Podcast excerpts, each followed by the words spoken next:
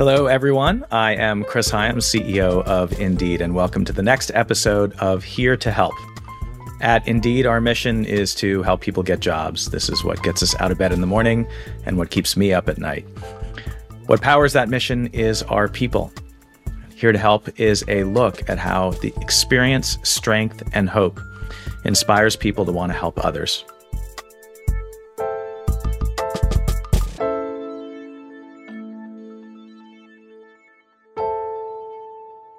Today is the final day of February, and all this month we have been celebrating Black History Month in the US and Canada. Black History Month is an annual celebration to honor the contributions and sacrifices of Black Americans who have shaped our nation and history. My guest today is Dr. Shayla White Ramsey, a senior training and development manager here at Indeed.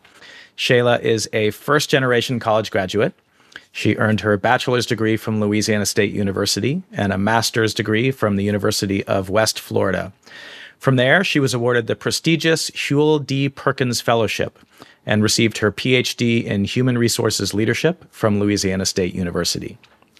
Shayla has been helping people get jobs since even before she joined Indeed, which you'll be hearing more about shortly. She has committed her life to helping people to do the best work of their lives. Shayla, thank you so much for joining me today. Thank you, Chris, for having me. Well, let's start where we always start these conversations. How are you doing today, right now? Today, right now, I'm okay. Uh, I am in the process of relocating from Austin back to Louisiana. You mentioned that got my doctorate and my bachelor's there. That is where I'm from. So I'm in the process of moving. So it's an exciting time, but also a transition. Fantastic. Well, we're uh, excited that you'll be going back to be close to family, but we'll sorry sorry to lose you here in Austin. Uh, so let's talk a little bit about your job. Uh, you are a senior training and development manager here in Indeed. Can you explain uh, your role and how you help people get jobs? So at Indeed, we have a fantastic group of people. They are called Indeed recruitment evangelists. And their job is to scale our brand as a thought leader and as a partner to our enterprise clients. My job is to enable them to do their job through training and development. So I facilitate and lead training. Um, I bring in external trainers to make sure they have what they need. Um, I design and launch different learning and development initiatives and generally foster a sense of learning among the group. It's, it's wonderful. I love it. Um, and I love the evangelist. It's such a cool job. You have a really interesting career journey, which I've now had the, the pleasure of uh, hearing detailed a couple of times.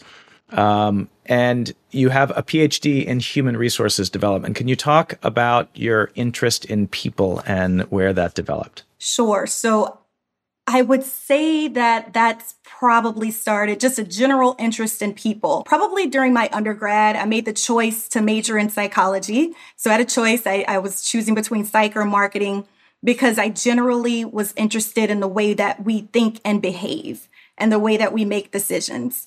Now, I made the conscious choice to not do clinical counseling psychology um, because I know myself. I know that I have a tendency to get very connected emotionally to um, the work, and I knew that about myself even back then. So instead of doing clinical counseling psychology, I decided to study uh, the psychology of people at work, which is industrial organizational psychology. So that was uh, the choice I made, and it just came from a general curiosity about why we act the way we act and what that shows up like in the workplace. So you grew up in Louisiana, and um, what part of the experience of being in Louisiana is uh, it has been the nexus of uh, significant impact of economic shocks, uh, industry closures, and then, of course, Hurricane Katrina. Can you talk about some of those experiences and how that shaped you? Sure. So, Hurricane I want to start with Hurricane Katrina because I think that that was um, that was kind of like the first domino in a series of of a lot of choices that ended up shaping and leading me to where I am right now. So I'm from coastal Louisiana. Um, hurricanes were always a, a, constant threat. It's what I lived with. We learned how to track hurricanes when I was in the second grade, um, how to track them on longitude, latitude on a map. So this is something that was very much embedded in the way we lived there. And because it's coastal, a lot of the men in that region worked in the offshore oil industry, including my father. So Katrina comes, um, devastates the region. At the time, my parents are living in coastal Mississippi, and we lose our home there. Um, just everything, like it, it, was like completely destroyed. Um, and my father was laid off from his job just because of everything that was happening. This was just an extra blow to the situation. Um, and it was taking him much longer to find a job than he had anticipated because his work was in the offshore industry. And if we know anything about that industry, we know how fickle it is. It's up and down, um, all very volatile. So after maybe two years of a, of a quite debilitating job search, I decided to try to help him by drafting a resume for him and trying to help him job search uh, using this new landscape. So I went to my university's career center. I learned, I let them help me with my resume. I learned how to do a resume. And then I took what I learned and brought that back to him to do his resume and help him um, with interviewing and job searching. At the time, we were lo- using the local newspaper, but Indeed was brand, brand new. And I learned about how to use that in my career center. So I was showing him that. Um, and eventually, we found him a new gig. But then something else happened. He started to send all of the other people who had worked offshore, all these other men who had worked in this industry, over to me so that I could do their resumes to help them get jobs. And I got to tell you, it was very, it was fascinating because the work, I knew nothing about the work from a technical standpoint. I didn't know what a deckhand was, a pipe fitter, a ship fitter. I didn't, a journeyman, all these different jobs that I had never heard of. But I started to write resumes for these men who had never had to write a resume before in their life. And I started to, I mean, I charged them because this was my business. So I charged them $5 per resume. And uh, this was a little extra money for me and a little extra help for them. And it, it changed me uh, significantly. And I hope made a positive impact on, on those of the few of them who were, who were able to bounce back and, and find a new role. So you said it changed you. Can you talk a little bit about what, what you learned from that experience of seeing uh, these men, many of whom I would imagine because of the industry they were in, probably never even had to have a resume before, and how you construct that, and then what it was like for them to to try to use that to search for jobs, and and how did that how did that shape your view of getting a job? I think that, I mean, for starters, you know, a lot of the people in this group, offshore work is really hard work. It is not um, unskilled labor. It is very challenging work, but I think that um, my job at the time was to help them find a way to portray that on paper that they were highly skilled, that they were whole people who could communicate um, and and and they were competent and proficient and excelled in their work. And I found that that was kind of challenging to do through a resume. So that was my first uh, learning was that resumes are, are challenging to, to try to get the whole picture across. Um, but I, I did some research and I, I, learned some tricks about how to structure the resume, how to format it. Um, because I know that, you know, bias is a thing. I, I learned about name bias and, and all of these different things in an effort to help them. So that was the light bulb for me. Um, and then when it came to just how it impacted me personally, you know, I was coming out of college. I was having trouble finding a job myself. um, and so I was writing resumes and helping all these people, but also having trouble on my own, you know, trying to find a job. And I found that it was kind of soothing to be able to help someone else uh, despite the fact that I was also struggling in the same area. It gave me just a little bit of comfort, um, and that was that was just major to me in that moment because you know the job search can be debilitating. It can be mentally draining. We all know this. And then finally, when it comes to just barriers to employment, so a lot of the population who I was working with, they did not, well, not a lot of them, I'll say like a, a percentage of them, they had been um, we call it justice impacted today, but back then we called it they had a record. Um, and that to try to convey that they are still whole people and that they can still do the work. You know, the offshore industry at that time was one of the few industries that was fair chance. They were bringing people in. And so when it shut down, it just became even harder. And so it was just a, a, number of barriers that we were trying to navigate. And I realized that we were individuals trying to navigate a system that was just full of barriers and full of bias. And I was trying to do it in the most minuscule way, which was to write them the most beautiful resume that I could, to format it in a way that seemed brilliant, and to make them stand out on paper as much as I could. Um, learned a lot about systems, learned a lot about systems theory. I didn't even know that's what I was learning at the time, but I learned that if you put a good person against a bad system, the system wins, you know, and and that was kind of it was a little bit sad, but it was all also like quite empowering to know that here's what we can do on an individual level, but it only goes so far. Pretty early on, you had already dedicated yourself to helping other people in in their journey to find employment. Um, and then in the meantime, you're getting ready to graduate in 2008, which was uh, an interesting time uh, to be going out into the job market. Can you talk a little bit about that time and and what was going on for you and how that impacted you. Sure. Um, so the 2008 recession, I'm coming out of college, quite proud of myself for having finished. I you mentioned earlier I am a first generation college graduate, so I was ready. You know, I had been taught like many of us, you go to school, you get your education, you'll find a good job and life will be less hard. Uh, and I came out of school and I started to put myself out there, and I realized that my career prospects were uh, were nil. I, I I couldn't find anything. I had gone on. I mean, it's hard to remember the exact number, but it was like like a dozen interviews in the course of just like maybe four or five months. So many interviews, um, and I got really good at interviewing. I got really good at job searching, but nothing no one was biting. People did not want to hire me. I didn't have the experience, and it was a recession. So economically, the country was strapped. It was a hard time. Um, you know, at the time, I made the choice to ride it out in grad school. So I decided to go ahead and go get my master's, uh, take on a little bit more debt, and try to improve my chances of getting of getting a job. But not everybody had that option. And we were seeing it all around us people losing jobs, of course, but also losing things like homes. People were losing their house.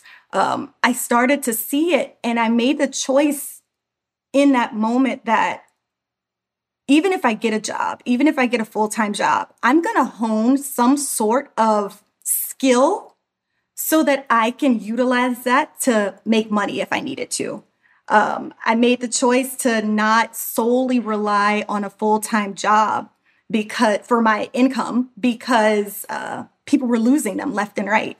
And I do believe that with our generation, um, this concept of a side hustle, I think it's a direct result of that 2008 recession because I think a lot of people were seeing that. A lot of people were seeing, you know, their families destabilized by the economy and realizing that we have to learn a skill or a trade that someone would give us money for in addition to our full-time work um, and so that's uh, i think that directly impacted me today and then you know the resume writing stayed on as my side hustle just moving forward. Um, i kept that with me and i kept that in my back pocket because i think it created a fear a scarcity mindset um, going through that and trying to find a job and not being able to and seeing so many people lose theirs. But grad school was the answer for me and it ended up working out in my favor. Um, i'm very fortunate because of that.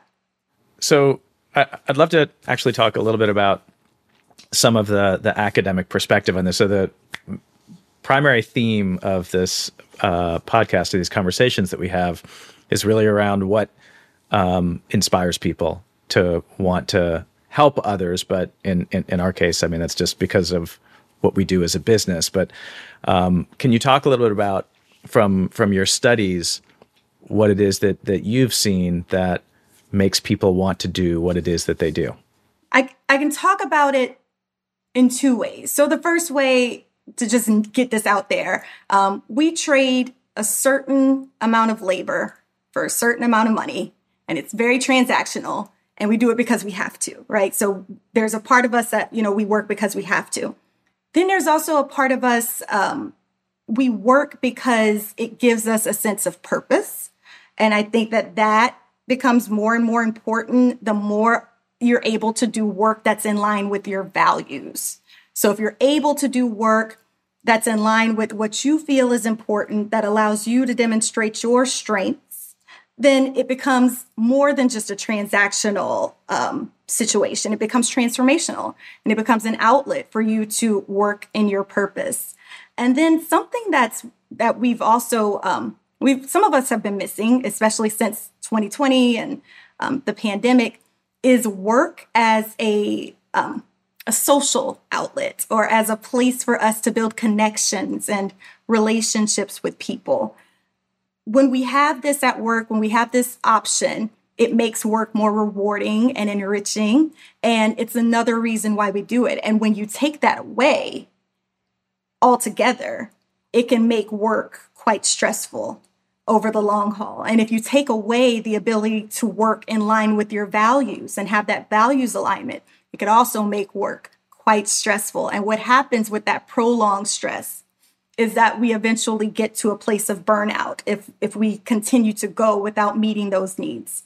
So there's work as transactional for financial gain. I think there's work as a sense of purpose and, and values alignment, and work as a social connection a place for us to connect with other people and build relationships. And I think if we take away any of those for a long period of time, work starts to get uh, much more challenging and we start to experience lots of stress.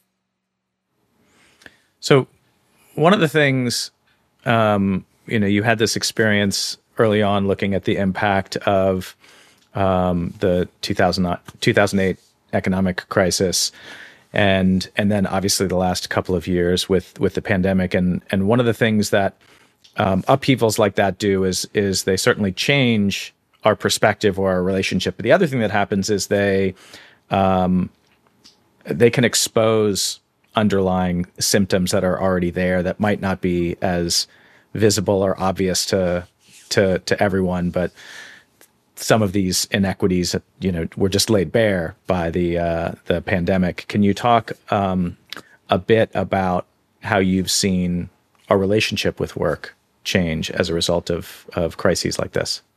Yeah, I it so it depends. There's a couple of different things, and I, am trying to decide which way I want to go with this. But um, I, I saw a quote probably like midway through um, 2020, and it said something like, We're all experiencing the same storm, but we're not all in the same boat.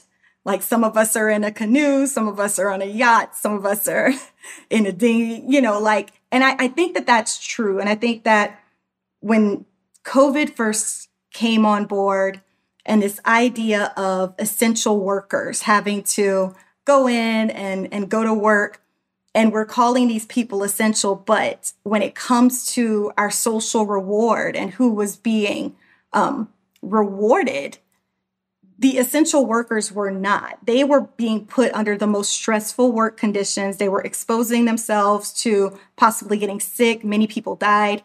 Um, and they weren't compensated in a way that suggested that these people are essential. And when I'm saying this, I'm, I'm talking about people who worked in grocery stores, people who were frontline workers. Um, meanwhile, people at a higher socioeconomic status who maybe worked in corporate or in tech, um, many of us, we worked from home. You know, we had companies that said, hey, you know, we're going to make sure that you're protected, you're going to work from home. And I think that just that in and of itself, that showed something. something was wrong.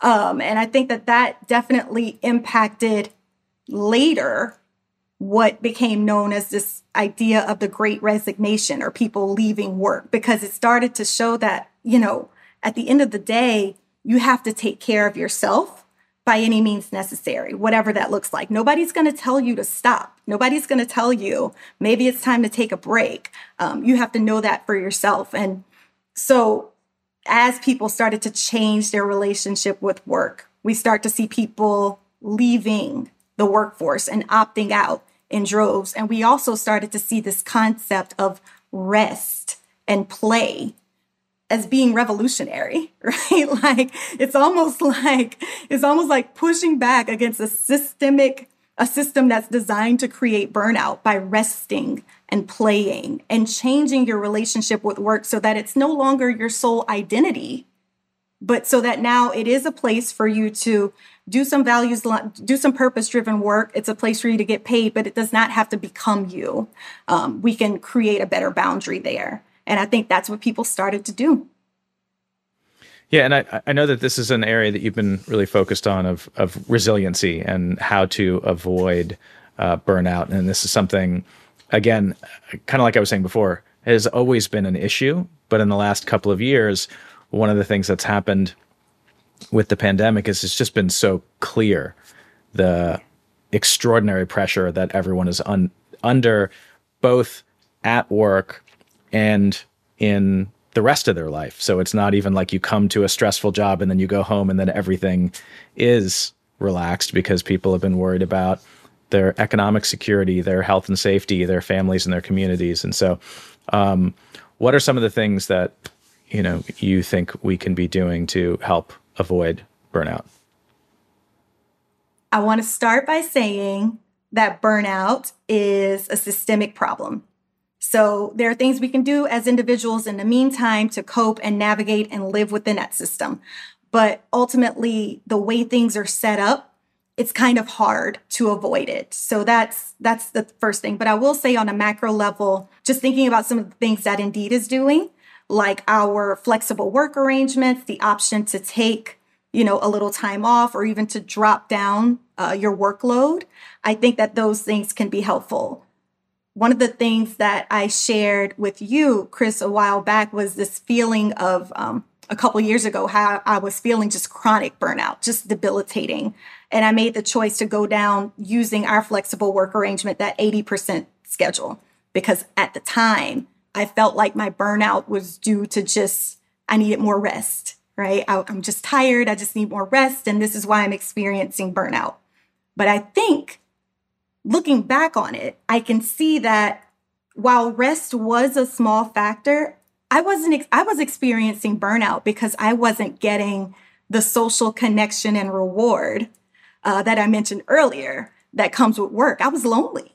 You know, I was isolated. I felt by myself and it really it started to to take its toll on me.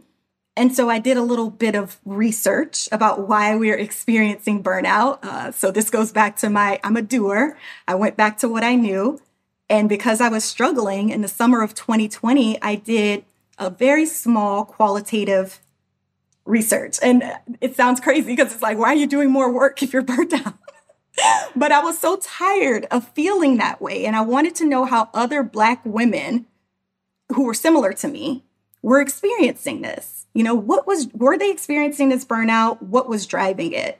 Um, so i did a survey. I asked 200 black women like are you experiencing burnout? What do you think the cause is? And i read all the responses and people were saying what i was saying. I don't feel connected. I feel lonely. I feel isolated. Um, this work is not important to me. You know i'm doing work that is not in line with my values essentially um, i don't feel a sense of control i feel like life is happening to me and I can't control anything. Or I'm tired. I'm overworked. The work is very rote, it's very routine, or it's too much, it's too complex. So I started to realize there, there were all these drivers of burnout. And depending on your driver, individually, you can do some things to help alleviate it. So when I realized what my driver was, this feeling of loneliness, and I'm sure many of the people on my team can attest to this because I started reaching out to them, putting all these coffee chats on their calendars. Many of them, like, I'm just like, can I get 30 minutes with you? I just want to see how you're doing. Um, I just want to talk. I just want to connect with you. Um, and this was before the the dreaded Zoom fatigue set in. So I, I probably wouldn't do that today. but at the time, I just felt disconnected. And so I started to try to connect myself as much as possible. And that was when I started realizing that community as an antidote to burnout um, could be quite powerful. Getting people together to validate one another's experiences, getting people together to talk about it, and and just be there for one another. It can be a again just a, a balm for for what can be just a really painful or, or isolating situation. So I started to lean heavily on community. I started to create those communities. And eventually things got much better. And I I still, I mean, I still marvel at how it was able to get better because I was quite pessimistic um, and cynical. I didn't even believe that burnout recovery is possible. And I'm gonna be honest with you, I still go back and forth about like whether or not everyone can recover. But I will say that it helps to build that community of people um, and to have those conversations with, with others about about what you're experiencing.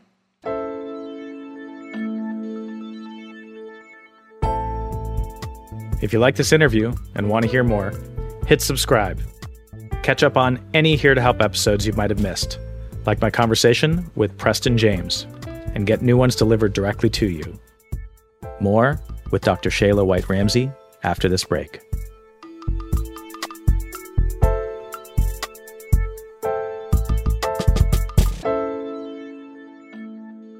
So, from a community perspective, one of the things that you did was um, what you uh, we were talking about last week. This sister circle. Can you talk a little bit about what what that was and and what it meant for you and the other women involved? Yeah. So when I did that qualitative, uh, it was a survey and a couple of interviews, some interviews with folks. I asked about a few things. So I was experiencing burnout, so I asked about that. I was experiencing imposter syndrome which now I wonder, or, you know, lately I wonder if that might have been a side effect of the burnout, because once upon a time I used to feel quite competent and skilled in my work.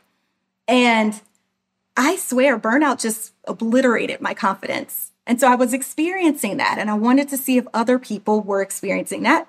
Um, and there were a couple of other mindsets that I was hoping to shift, including perfectionism and people pleasing because these two things I found were really, um, really kind of holding me back in my career and my my desire for advancement. So I did. I created something called the Sister Circle for high achieving Black women.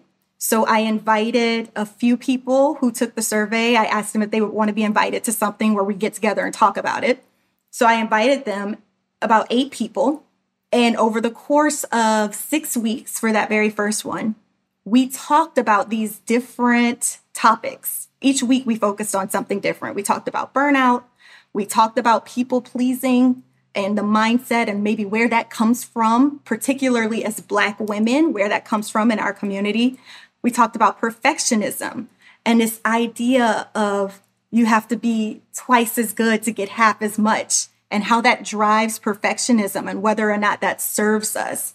Um, we gave each other room to question those stories that in our community, you know, they're handed down like inheritance, you know, this idea of being twice as good to get half as much. We gave ourselves permission to question that. Um, talked about, like I mentioned, burnout, and we talked about that imposter syndrome that comes along after you might have experienced something, or maybe after you're um, awarded a certain a certain recognition or whatever the case may be. So we talked about all those things. We talked about what's called the behavior chain, which is not something I created, but I use that as a model for the conversations. And the way it works is um, we see and hear something, so we experience something. We tell ourselves a story about what we just saw and heard. Based on that story, we feel some kind of way. And then based on that feeling, we act. And we use that to dissect our feelings of perfectionism of people pleasing, of even procrastination. That was another one that we talked about because all of that manifests based on the stories that we tell ourselves and the way we feel and how it drives our behavior. And you might not be able to change the way you feel because by the time you start to feel something, you feel it. It's just, is there, right? And then you act. But you can change your story. And so, based on what we saw and heard, what was the story that we were telling ourselves, and was there room to change it? So, that one story I just used as an example like, you have to be twice as good to get half as much. If you are a woman, a person of color in the LGBT community, can I change that story? Is it true? Right? Like, where did that come from? What if we changed that and we said that I'm here because I'm qualified to be here? How does that change the way we feel? And then how does that change the way we act? So each week in the sister circle, we did that. We challenged our stories and assumptions, we validated one another, and it was so, so good.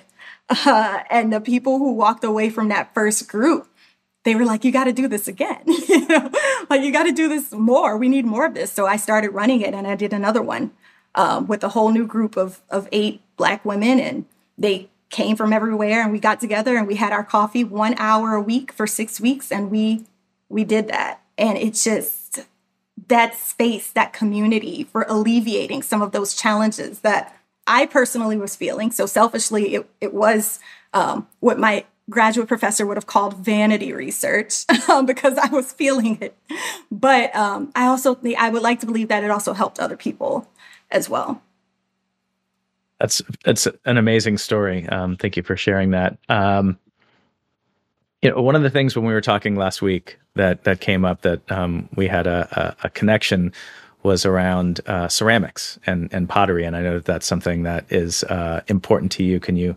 share a little bit about the the role that that plays in your life? The caveat is I am not um, a great ceramicist, so I'm going to share that now. But yes, yeah, so I started last year, early last year, I started learning how to throw pots on the potter's wheel because um, it's just an opportunity that came up. I, I'm always fascinated with watching other people do it. And so I took a class and I loved it.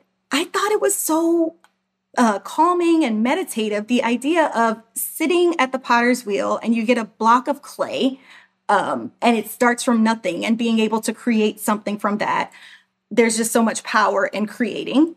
And i firmly believe that we're on this earth to make in whatever way that that might be. Um, so it was it was powerful to be able to do that. But then i got really um, comforted by the impermanence of clay because it's changing and you can mold it and shape it but that also means that there's some impermanence there every stage of the process from centering your clay to pulling it up into a vessel to taking it off the wheel and trimming it to firing it, every step of that process is fragile. Something could happen. It could all fall apart, right? If you center the clay and or if you don't do it the right way, when you try to bring it up, it's going to fall apart right? If you take it off the wheel, um, even if you don't do that the right way, it can fall apart. It can blow up, explode in the kiln. There's so much that can happen. And I took comfort in that um, as a self proclaimed control. I don't even like the word control freak because I don't. I don't like that. I feel like that's a little dehumanizing, but I, I have a thing about control. I like to be in control. And when it comes to pottery, you you have to let that go. You have to be willing to let things fall apart. You have to be willing to let it take shape. And there are some times when it turns into just something beautiful. And then there are some times where it turns into something beautiful and it falls apart. And then there's some times where it just doesn't. Um, but in any case, what you envision usually is never the way it ends up. It usually ends up way, way better, or it doesn't end up at all, which is, which I think is uh, meditative. I have, can I show you? I have a. Oh, yeah, yeah. Please. so this is my favorite. It's really hard to see, but this is my favorite piece that I've that I've made. But then I put it in the kiln, and you see the kiln gods took their due because you see it's broken. So said all that to say, um, it's still comforting. It's still my favorite piece um, because I think it's beautiful. I think the colors came out, but I did not plan for it to come out this way. Um, and it and it rarely ever does. And I think that's a metaphor for life, right? Absolutely, yeah, and, and and we spoke about it. So I um have not done ceramics in in over 30 years. I, I had the uh, amazing opportunity my senior year of college to take a year long class with uh, an extraordinary teacher um, who who passed away a few years back, um, Japanese Hawaiian woman named Toshiko Takaezu. Um, and she taught this introductory course where I was, which was um, pretty extraordinary. And it was for me coming on the heels of um, I had a I had a really difficult time my f- first few years of college and had had worked basically over the summer to get my life together. And and so part of it was um, I was looking actually to just give myself a little bit of a break. So I decided to sign up for something that I thought was going to be easy in this class. And it turned out that it was actually extraordinarily challenging and it was it was sort of where so much of my um, you know, healing kind of came from from that experience. And and everything that you described you know and in particular we talked about this before the experience of centering itself which is this extremely meditative very difficult for me at first process of just trying to get this crazy lump of of clay to actually just get on the right spot. And but there's something incredibly amazing once you figure it out you you literally get a center of gravity from it. And and that that concept of centering i mean they call it centering the clay but it's a very centering and meditative kind of experience. And um, you know what what you described also about essentially letting go of the results. And i think for for anyone that has any kind of streak of perfectionism it's actually really uh, helpful to do things where you have no control because I know that that my tendency sometimes is as someone who really wants to do things as well as they can be done. The degenerate form of that is to just limit all of the things in your life that you can't properly predict how they're going to work out and and people's lives can get very small that way. And so for me it's actually been really help, helpful throughout my life to do things that I have very little. I'm, uh, I, I bake bread. That's one of the things that that I do, and I, I've I'm one of those people. Are you good at it? Uh, I well, I've been doing it for over 30 years, and then at the at the start of the pandemic, I started. Um, I'd always been afraid of sourdough, and like a million other people, started baking sourdough bread, and uh, and it's it's it's amazing um, because you have so because you do so much, and there's so many steps, and then you put the thing in the oven, and it and it either you know rises beautifully and has this incredible ear, or it just falls flat and it's a total catastrophe. Um, and it's amazing to to sort of leave that that control aside and and like you said, the extraordinary thing is is not that well, yeah, it may blow up and, and be terrible, but that it also, for me, the really powerful lesson is that the things that I'm not in control of turn out to be the most beautiful and surprising and extraordinary and letting things happen. Um, so anyway, uh, for anyone that hasn't had the chance to try it, if you uh, if you can have access to a ceramics class, there's something really magical that happens there. There's power. There's power in it. I love it. So one of the things that you have clearly, and we've been talking about this, you've dedicated your life to helping other people achieve their career aspirations. And and I think you maybe have answered this, but but maybe just to sort of tie it all together here as we're wrapping up, what why does that mean so much to you to help other people with their career aspirations? I wish that I could say that it was wholly noble. I just want to help people, and I do want to help people. Um, but it does something for me. I think that it offers me a reward, it offers me a sense of purpose. It's immediate. Uh, when I was in academia, the thing that I struggled with the most was how long everything took. like everything took forever. you do the research and then you get published. By the time you get published, the research is outdated. It's just the impact was so far down the line. And I feel like when I am facilitating a training or having a one-on-one conversation with someone about their work or or writing a resume or helping someone learn something, I can see the aha moment. I can literally see it in people's faces. I facilitated so many, um, particularly in person. It's a little bit easier, but I've facilitated so many uh, learning experiences, And I can see when people get it, and that does something to me. That's like a, a little ding uh, every time. And so, working in a field where I'm able to constantly do that and know that I'm making a difference and know I can see my impact, it's just that's for me. That's the field for me. That's why. Um, that's why helping pe- people with their career aspirations and their professional development aspirations became just quite rewarding. I love that, and I wish you know anybody who wanted it anybody who wanted a, a, career like that where they could see that ding i wish that for all of us um, and then the other part of that is specifically when it comes to communities that have been historically excluded. Economic empowerment is a game changer. It is so important that equity and trying to foster that and close those gaps, closing the wealth gap, closing the employment gap for people who have been historically excluded or marginalized, that's important to me. And it's one of the reasons why I work hard on myself to get into positions where I can help people, where I can make decisions that would help close some of those gaps and bring some economic empowerment to other groups. I career coached with people back in the day when I when I did a lot of one-on-one career coaching.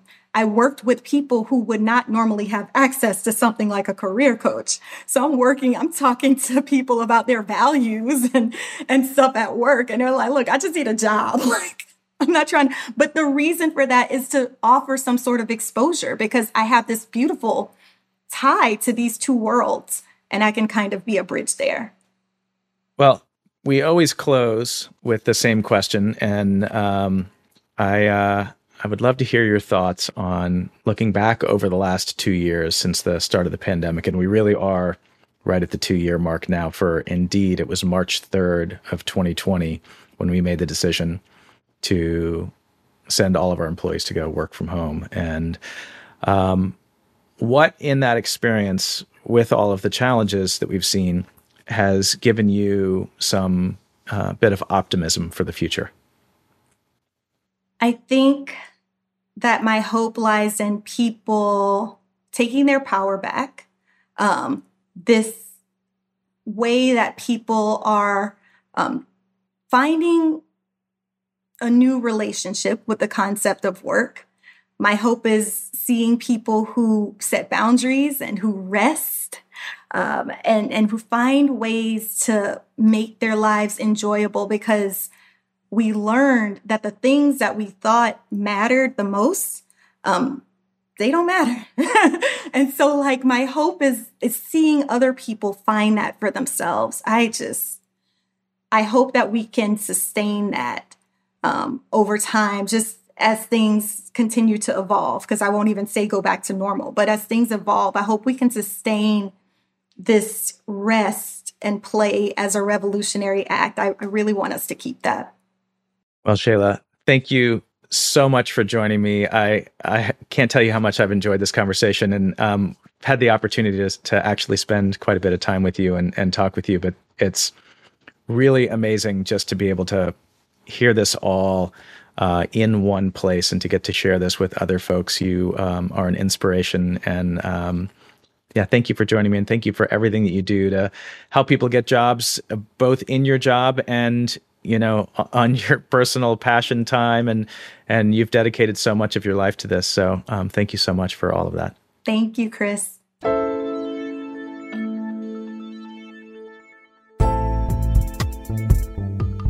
Thanks for listening to here to help. Don't forget to like subscribe and download the podcast to stay up to date with the latest episodes. Until next time